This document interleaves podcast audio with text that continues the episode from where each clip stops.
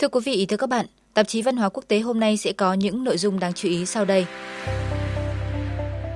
Khám phá San Francisco, thành phố sương mù quyến rũ, nơi đăng cai tổ chức hội nghị cấp cao APEC. Phụ nữ Kyrgyzstan bảo tồn nghề dệt thảm truyền thống. Chuyên mục khám phá Thái Lan với những nét độc đáo của lễ rước Chomphara.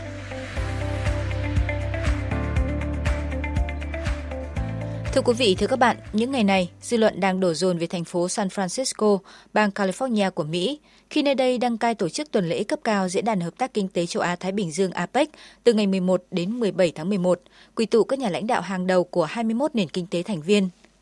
Ngoài các cuộc họp thượng đỉnh với những vấn đề nóng toàn cầu, đây cũng là dịp để những người yêu du lịch tìm hiểu và khám phá San Francisco, thành phố xinh đẹp được mệnh danh là thành phố sương mù quyến rũ, với cầu cổng vàng nổi tiếng toàn thế giới.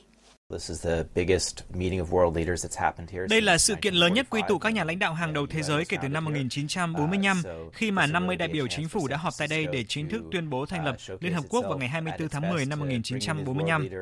Vì thế, đây thực sự là một thách thức cũng là cơ hội lớn đối với thành phố để có thể chứng tỏ là một điểm đến hấp dẫn và xứng đáng không chỉ với các nhà lãnh đạo mà cả với giới truyền thông, các tổ chức quốc tế và đặc biệt là rất nhiều du khách để họ thấy được rằng là đây là một điểm đến du lịch tuyệt vời những món ăn độc đáo, khung cảnh hấp dẫn. Ông Peter Rolenzen, chủ nhiệm khoa kinh tế Đại học San Francisco chia sẻ như vậy khi nói về những cơ hội đặt ra với thành phố San Francisco khi đăng cai sự kiện quy mô như hội nghị cấp cao APEC. Vốn là một trong những thành phố du lịch hấp dẫn nhất tại Mỹ, San Francisco được biết tới là thành phố sương mù, có cầu cổng vàng bắc qua lối vào vịnh San Francisco, kiến trúc Victoria duyên dáng, tòa nhà chọc trời hiện đại và cảnh quan thiên nhiên thơ mộng huyền ảo. San Francisco là một trong những thành phố mang đẳng cấp quốc tế, được ví như trung tâm văn hóa, thương mại, tài chính của bang California. Đồng thời, đây cũng là một thành phố lý tưởng để du lịch với những điểm đến thú vị như công viên cầu Cổng Vàng, đảo Alcatraz, dãy nhà Painted Ladies hay tòa nhà Transamerica Pyramid. Nằm ở trung tâm của San Francisco, Công viên Cầu Cổng Vàng là một không gian tuyệt vời, là lá phổi xanh của thành phố bờ Tây nước Mỹ. Đến công viên, du khách có thể tản bộ qua những khu vườn xinh xắn như vườn trà Nhật Bản, đến khu nhà kính ngắm lan nở và tham quan các viện bảo tàng độc đáo. Không chỉ là biểu tượng kiến trúc, Cầu Cổng Vàng còn là một trong những biểu tượng văn hóa của thành phố San Francisco nói riêng và nước Mỹ nói chung. Mỗi năm, nơi đây đón hàng triệu lượt du khách từ khắp nơi trên thế giới đến để chiêm ngưỡng. Năm 1994, Hiệp hội Kỹ sư Dân dụng Mỹ đã trao tặng danh hiệu kỳ quan xây dựng dân dụng cho công trình này. Sau khi trải nghiệm cầu Cổng Vàng, một điểm đến không thể bỏ qua là Transamerica Pyramid, cũng là một trong những biểu tượng của thành phố và là tòa nhà chọc trời cao nhất tại San Francisco. Công trình được kiến trúc sư William Pereira thiết kế với độ cao 260 m, hoàn thành vào năm 1972. Chưa hết, dãy nhà Painted Ladies cũng là một điểm đến nổi tiếng của San Francisco với kiến trúc Victoria độc đáo đầy màu sắc. Nằm đối diện công viên quảng trường Alamo, Painted Ladies được ví như những quý bà lộng lẫy với những đường nét tinh xảo và nhiều màu sắc. Đây là một trong rất nhiều các dãy nhà được xây dựng ở San Francisco từ năm 1892 đến năm 1896 Địa điểm này thường xuất hiện trên các phương tiện truyền thông, hình ảnh của thành phố, biểu thiếp, biêu ảnh và góp mặt trong khoảng 70 bộ phim điện ảnh, quảng cáo, chương trình truyền hình. Với những tiềm năng du lịch độc đáo sẵn có, bà Priya David Clemens, người phát ngôn Ủy ban tổ chức APEC kỳ vọng Chúng tôi kỳ vọng sẽ thu hút khoảng vài chục nghìn lượt khách và khoảng 50 triệu đô la Mỹ trong tuần lễ APEC, từ đó kích thích kinh tế địa phương phát triển, không chỉ trong các dự án hợp tác kinh tế mới, mà còn thúc đẩy du lịch và thu hút thêm thật nhiều lượng khách quốc tế cho ngành công nghiệp không khói này. Còn theo bà London Brett, thị trưởng thành phố San Francisco, tuần lễ APEC sẽ là dịp để cộng đồng quốc tế, du khách có những cái nhìn mới mẻ, tích cực về một trong những thành phố xinh đẹp của nước Mỹ. Tôi nghĩ nhiều người có thể đã đọc những tin tức không tích cực về San Francisco như tình hình phát triển kinh tế khó khăn, người vô gia cư. Nhưng thực tế, đây chỉ là một góc nhỏ trong tổng thể bức tranh của cả thành phố này. Thành phố nào cũng có những thách thức như vậy cả. Vì thế, với khoảng 2.200 nhà báo, phóng viên khắp nơi trên thế giới tham dự đưa tin về APEC, Đây sẽ là dịp để các bạn có thể khám phá, trải nghiệm và tìm thấy một San Francisco thực sự hấp dẫn.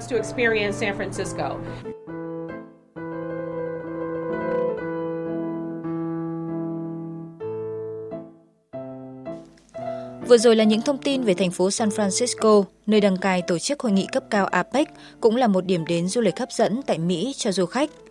Tiếp theo, tạp chí Văn hóa Quốc tế sẽ mời quý vị đến với Kyrgyzstan, một quốc gia thuộc lục địa của Trung Á. Nơi đây được biết đến là trái tim của con đường tơ lụa và là nơi vẫn còn tồn tại nhiều nghề truyền thống như dệt vải, làm gốm. Tại một ngôi làng ở vùng hẻo lánh thuộc phía tây nam của Kyrgyzstan, nghề dệt thảm truyền thống vẫn được duy trì nhờ vào những người phụ nữ lớn tuổi với biệt danh những bà nội trợ hạnh phúc.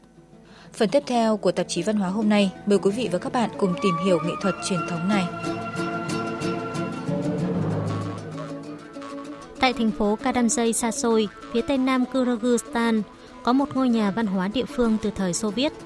Đây là nơi làm việc của nhóm những bà nội trợ hạnh phúc, gồm 20 phụ nữ dệt những tấm thảm truyền thống Sidak của người Kyrgyzstan. Hầu hết, những thợ thủ công này đều là người cao tuổi, vốn đã quen với việc dệt thảm từ khi còn trẻ. Bà Nazakhat năm nay 77 tuổi. Bà là thành viên của nhóm những bà nội trợ hạnh phúc và là một trong số ít những nghệ nhân còn sót lại ở vùng núi của quốc gia Trung Á này, am hiểu về nghề dệt thảm len truyền thống. Bà Nazakhat, thợ dệt thảm len, chia sẻ.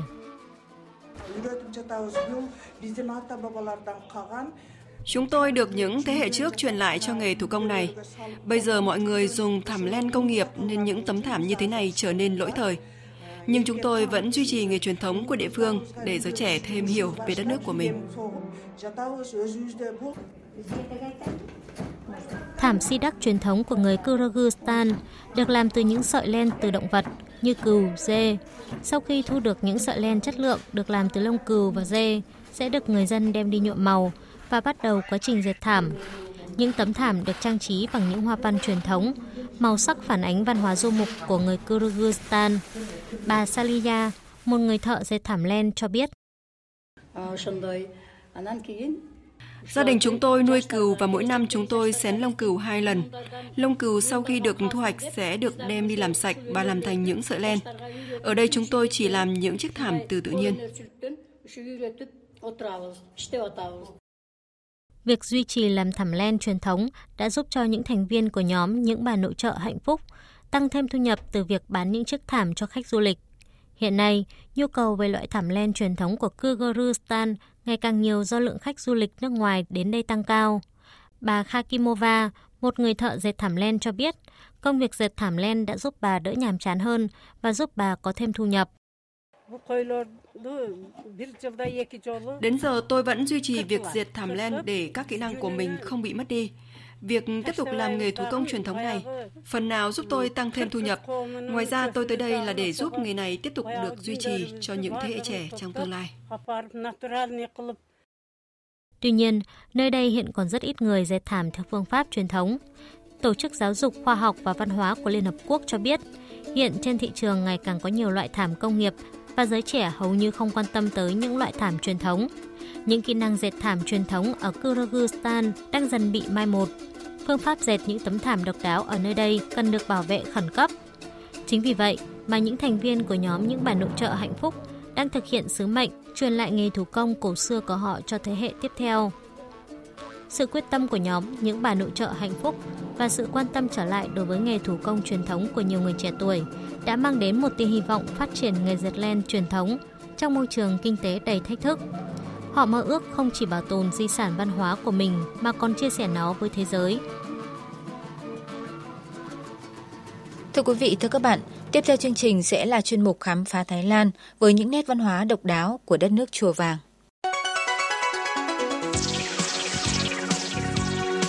Khám phá Thái Lan. Savadi khắp. Kính chào quý vị và các bạn. Quý vị và các bạn thân mến Poi lợn xịp ệt hay lễ rước trong Phara là một truyền thống của người thay giày, được tổ chức duy nhất tại tỉnh Mé Hong Sòn. Tên Poi lợn xịp ệt, theo tiếng thay giày, có nghĩa là kỷ niệm tháng 11 là ngày mãn hạ của Phật giáo. Đó là một lễ hội mừng Đức Phật trở lại trần thế sau khi đi truyền giáo trên thiên đàng tầng thứ 26, nơi thần Indra ngự trị trong suốt thời gian 3 tháng nhập hạ. Đề cập đến truyền thống Poi lợn xịp ệt, ông Pạ Con Chinakham, thị trưởng Mé Hong Sòn cho biết.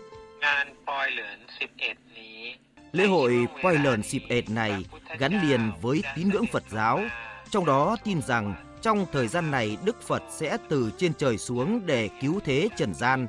Người thay giày có truyền thống tổ chức lễ hội vào ngày mãn hạ, khi Đức Phật giáng trần sẽ phải chuẩn bị lễ ăn mừng, giống như việc một mô phỏng tín ngưỡng Phật giáo được lưu truyền cho đến ngày nay.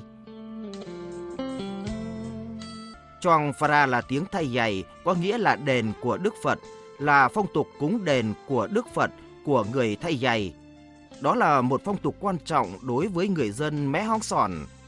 Một điều nữa, truyền thống voi lợn xịp ệt được tổ chức vào tháng 11. Trong đó từ ngày 13 đến 14, mọi người sẽ mua thức ăn và đồ cúng đưa đi cúng ở chùa vào ngày 15 âm lịch. Khi đến sáng sớm ngày 15, trùng với ngày mãn hạ, sẽ tổ chức dâng thực lên nhà sư. Vào ban đêm, ở nhà và ở chùa sẽ thắp sáng những chiếc đèn lồng, tổ chức lễ rước cho Phara hay đền đón Đức Phật được trang hoàng lộng lẫy, tổ chức biểu diễn các trò chơi dân gian và các trò giải trí khác. Phong tục này dựa trên niềm tin rằng nếu đã tổ chức trong Phara hay làm một ngôi đền để đón chào Đức Phật tại nhà riêng của mình, gia đình sẽ được hạnh phúc, may mắn trong nghề nghiệp và sẽ thành công trong cả năm. Đối với người thay giày, phong tục trong Phara ví như việc làm phúc lớn là một phần quan trọng của phong tục được người thay giày thực hiện vào thời gian mãn hạ của Phật giáo với lòng trung thành và tôn kính trong đạo Phật làm cốt lõi trong việc tổ chức. Ngày nay, Chong Phara là một phong tục được du khách văn hóa rất quan tâm.